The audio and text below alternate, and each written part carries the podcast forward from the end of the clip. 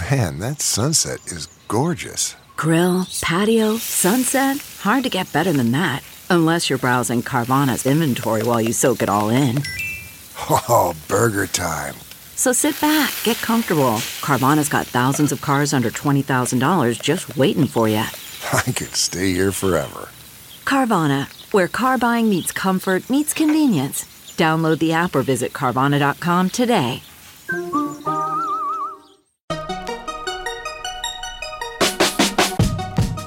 Welcome to the Techmeme Ride Home for Friday, July 31st, 2020. I'm Brian McCullough. Today, sources say NVIDIA is in talks to buy ARM. Music videos are coming to Facebook in a major way. The iPhone is delayed a tiny bit. A rundown of the earnings reports. TLDR, Apple made a ton of money when people thought they wouldn't, but Alphabet shrunk for the first time ever. And of course, the weekend long read suggestions. Here's what you missed today in the world of tech. I think we speculated on this as a possibility, right? Sources are telling the Financial Times that Nvidia is in talks to buy ARM from SoftBank in a cash and stock deal. Quoting the Financial Times, the talks began in recent months after Nvidia approached SoftBank, which had been pursuing a series of other asset sales, about a potential acquisition of the UK's most valuable tech company. There's no guarantee that the discussions will result in a sale, the people cautioned, adding there were a number of issues pertaining to a deal that would need to be resolved.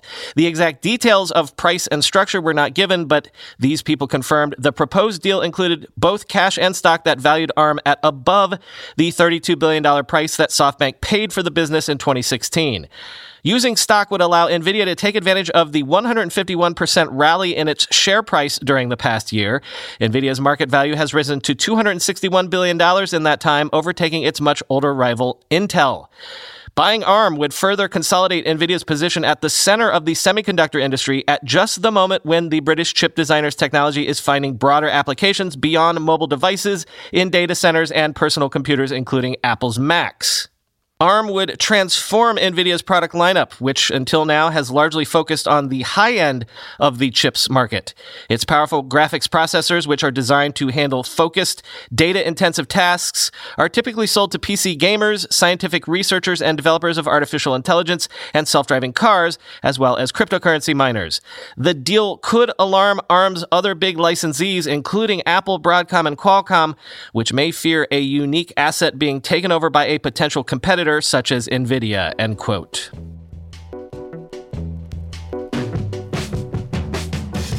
Sources are telling Bloomberg that Facebook has made deals with Sony, Universal Music Group, and Warner Music for the rights to show music videos on the Facebook platform and has even approached artists about purchasing the exclusive rights to air videos. Quote, Music videos are one of the most popular genres on Alphabet's YouTube, and Facebook has long sought the legal rights to allow its billions of users to watch and share them on its platform. Facebook had previously inked deals with rights holders in order to use the audio useful when people upload clips that include background music, for example, but didn't have permission to show the official videos. Now, Facebook has approached some artists and music companies about acquiring exclusive rights to some music videos, even if just temporarily, the people said. In some cases, Facebook has said it would be willing to pay the video production costs and that it would promote the video on its service to increase viewership, they said. A Facebook spokesperson declined to comment, end quote. So I guess an effort to undercut YouTube, but also maybe a swipe at TikTok too, right?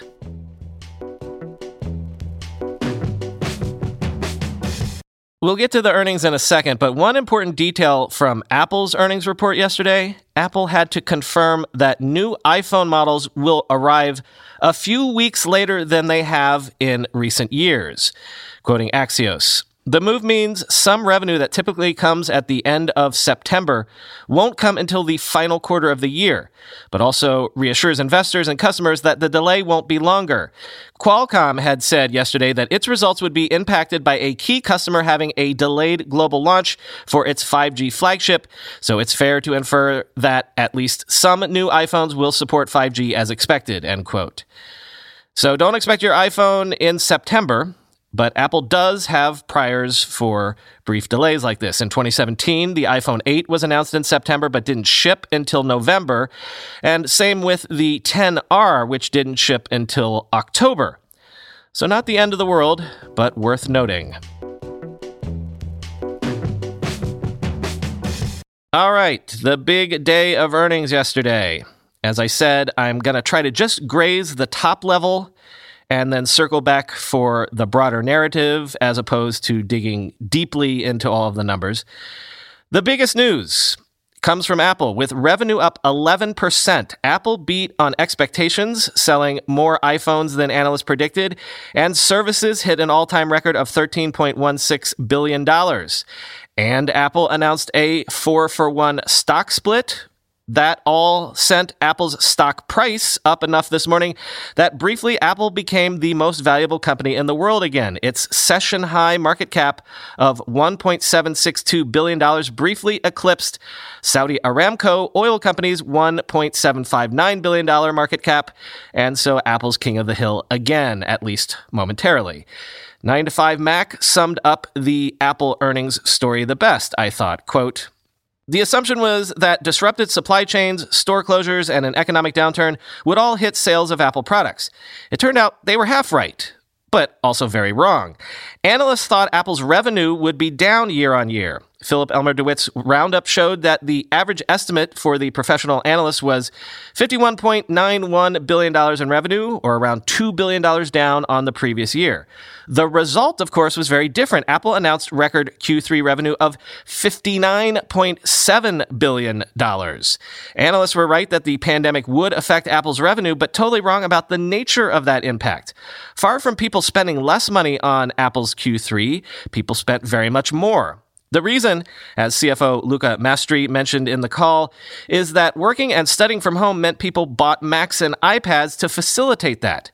It's clear to us our products are very relevant to our customers' lives, and the pandemic has them more relevant than ever before, Maestri said. Working from home, online learning, both trends are helpful, end quote. CEO Tim Cook echoed this in an interview with Bloomberg, quote, Cook said the pandemic likely boosted iPad and Mac sales due to lockdown rules and an increase in remote learning. This appears to be quite the understatement. Mac sales were up 21% year on year, and iPad sales were up a massive 31%. End quote. With Amazon, the story was still making bank, just more bank. Q2 revenue was up 40% year over year, and net income was a whopping $5.2 billion, more than double Q1's profits. So remember the days when people used to snark about how Amazon never really made any profit or only allowed itself to make a sliver of profit? Those days are definitively over. One small note that for the first time since 2015, AWS wasn't Amazon's fastest growing segment, as growth at AWS slowed from 33% to 29%. The story at Facebook is also still making bank, revenue up 11%, but net income was up 98% year over year. And there's a real pandemic effect to report with Facebook. Daily active users and monthly active users were both up 12%. CEO Mark Zuckerberg warned that that level of engagement might not last after the pandemic wanes. Oh, and P.S. Facebook was able to report that ad revenue grew despite the much ballyhooed ad boycott. But the other big narrative of the day was Alphabet, which saw its first revenue decline in history, down 2% on the quarter. Net income dropped to around $7 billion from around $10 billion, though cloud revenue was up 43%. Let me let the Financial Times sum up the Alphabet situation. Basically, the pandemic hit them hard. Quote, Despite the unprecedented fall off in its core business, however, Google executives said conditions had improved as the quarter progressed and offered cautious optimism for a return to growth in the current period. Sundar Pichai, chief executive, said Google had seen, quote, the early signs of stabilization as users returned to commercial activity online, end quote. Ruth Porat, chief financial officer, added that the search advertising business had ended the quarter with revenue roughly flat compared to the previous year and had also seen quote modest improvement in July. The advertising business is closely tied to the broader economy, she added, and fragile conditions left the outlook uncertain in the months ahead. Google's advertising is heavily dependent on small and medium sized businesses, which have been the hardest hit in the downturn. The advertising decline was partially offset by a 6% increase at YouTube, where some improvement in demand for brand advertising lifted revenue to $3.8 billion, end quote.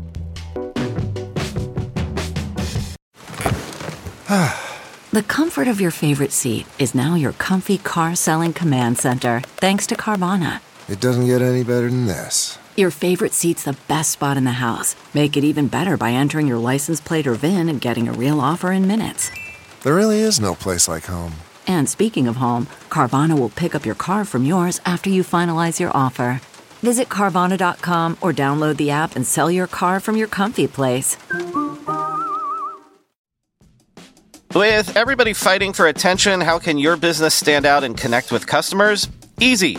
Get Constant Contact. Constant Contact's award winning marketing platform has helped millions of small businesses stand out, stay top of mind, and see big results fast. Constant Contact makes it easy to promote your business with powerful tools like email and SMS marketing, social media posting, and even events management. With Constant Contact, you'll reach new audiences, grow your customer list, and communicate more effectively to sell more, raise more, and fast track growth. Don't know much about marketing? No sweat. Constant Contact's writing assistance tools and automation features help you say the right thing at the right time, every time. Plus, you can send with confidence knowing your emails are actually reaching your customers thanks to Constant Contact's best in class 97% deliverability rate. I use this and you should too. Tackle any challenge with Constant Contact's expert live customer support. Plus, everything's backed by their 30 day money back guarantee, so get going and start growing your business today with a free trial at constantcontact.com. Just go to constantcontact.com right now. Constant Contact, helping the small stand tall. ConstantContact.com. Time for the weekend long read suggestions. And I continue to be fascinated by GPT 3 and how fascinated people themselves are by it. So I loved this piece from Daily Nous, where they interviewed a bunch of actual philosophers on what they think of GPT 3 and the whole implications therein. They also got GPT 3 to respond to the philosophers, literally respond, because that's what GPT 3 can do. For example, here is David Chalmers, professor of philosophy at New York University, discussing the technology. Quote, GPT-3 is instantly one of the most interesting and important AI systems ever produced. This is not just because of its impressive conversational and writing abilities. It was certainly disconcerting to have GPT-3 produce a plausible looking interview with me. GPT-3 seems to be closer to passing the Turing test than any other system to date, although closer does not mean close. But this much is basically an ultra polished extension of GPT 2, which was already producing impressive conversations, stories, and poetry. More remarkably, GPT 3 is showing hints of general intelligence. Previous AI systems have performed well in specialized domains, such as game playing, but cross domain general intelligence has seemed far off. What fascinates me about GPT 3 is that it suggests a potential mindless path to artificial general intelligence, or AGI. GPT 3's training is mindless. It is just analyzing statistics of language. But to do this really well, some capacities of general intelligence are needed, and GPT 3 develops glimmers of them. It has many limitations, and its work is full of glitches and mistakes, but the point is not so much GPT 3, but where it is going. Given the progress from GPT 2 to GPT 3, who knows what we can expect from GPT 4 and beyond, end quote. Next, Kislay Verma has an interesting essay up arguing that when companies have too many smaller teams slicing problems too thinly, they face high coordination costs as teams end up becoming too dependent on each other. Quote, in a highly collaborative setup, the correct way of looking at an organization is like a factory floor. Theory of constraints tells us that the only way to increase output in this situation is to broaden the bottlenecks and widen the entire flow of work from conception to final delivery to the customer. But when we look at each step individually and out of context of the rest of the pipeline, delivery takes on very different meanings. It just means out of my door. Any attempts to improve output with such a perspective will only create local maxima which means nothing for the final output. It may even be detrimental. This is where we end up with too many small teams which are only looking at their little slice of work. That is what they are incentivized to do. If the outputs of our teams are arranged sequentially, they are not autonomous in delivery, no matter how independent they might be in their day to day work. End quote.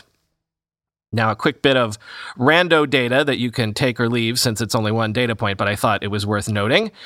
The Indeed Hiring Lab has some data up suggesting that, well, let me just quote, quote, at the beginning of the crisis, tech job postings initially fared better than overall postings. That may be because lots of tech work doesn't require much face to face interaction. What's more, some tech companies already had remote work policies in place, making it easy to scale up work from home. However, as the pandemic progresses, tech postings are now performing worse than the overall job market. Tech postings started to fall behind in mid May, and since then, the gap has grown steadily.